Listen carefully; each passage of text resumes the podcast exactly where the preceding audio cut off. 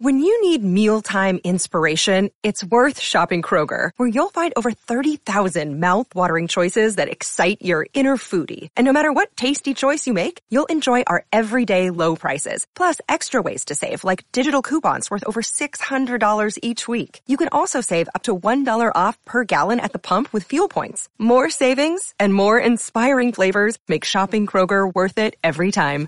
Kroger, fresh for everyone. Fuel restrictions apply. An awesome independent movie, which I didn't expect to be good, by the way, but it was.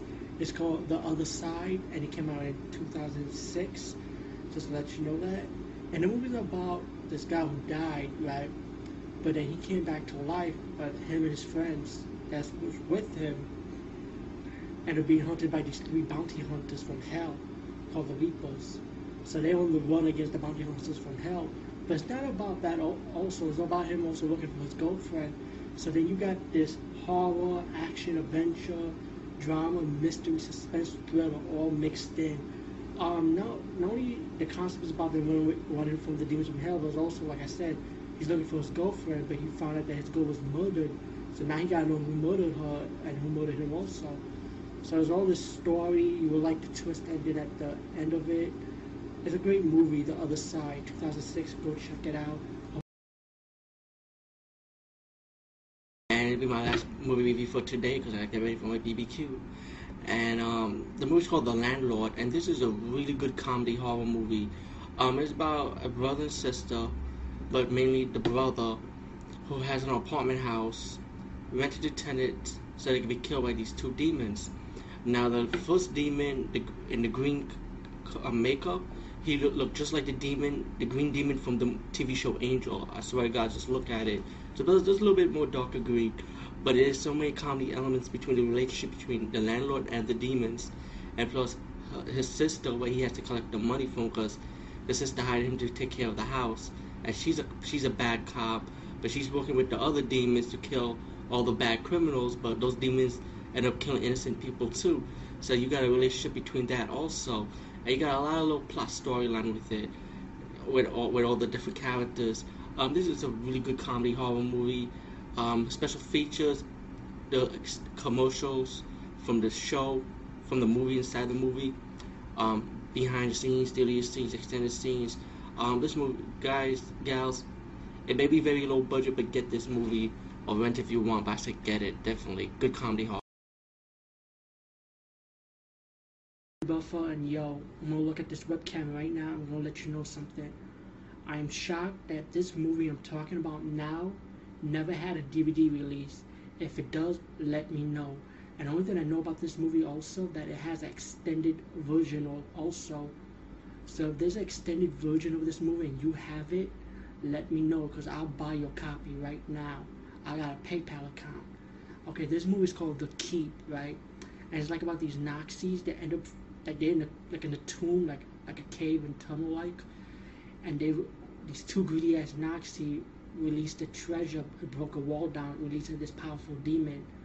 It's either a demon or alien how they would portray this movie, but to me, I consider this movie like a science fiction, horror, mystery, suspense, drama.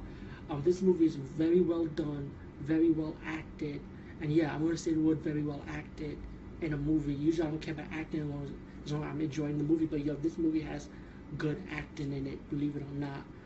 And it was an enjoyable movie, man. I like the demon. I like the special effects of this demon. I like Gary. I like Scott Glenn's character. I like Gabriel, Gabriel Byrne's character. This movie is a classic, man, and I'm surprised that this movie never got a DVD release. And since the Blu-ray is out now, I hope it gets a Blu-ray release too.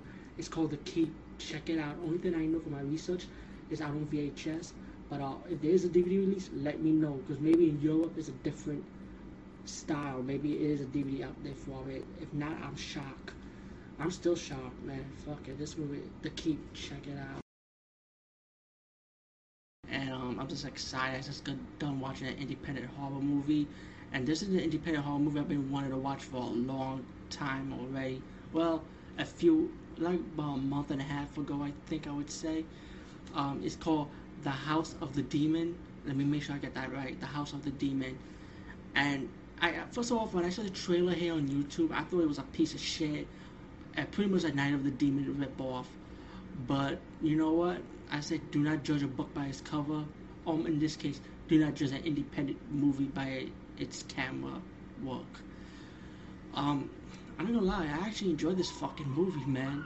I mean, it wasn't a bad movie or anything. To me, I guess the director in a way kind of paid homage to Night of the Demons by having his by having his own take on it.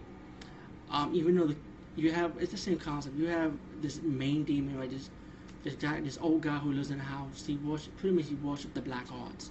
He brought up the devil.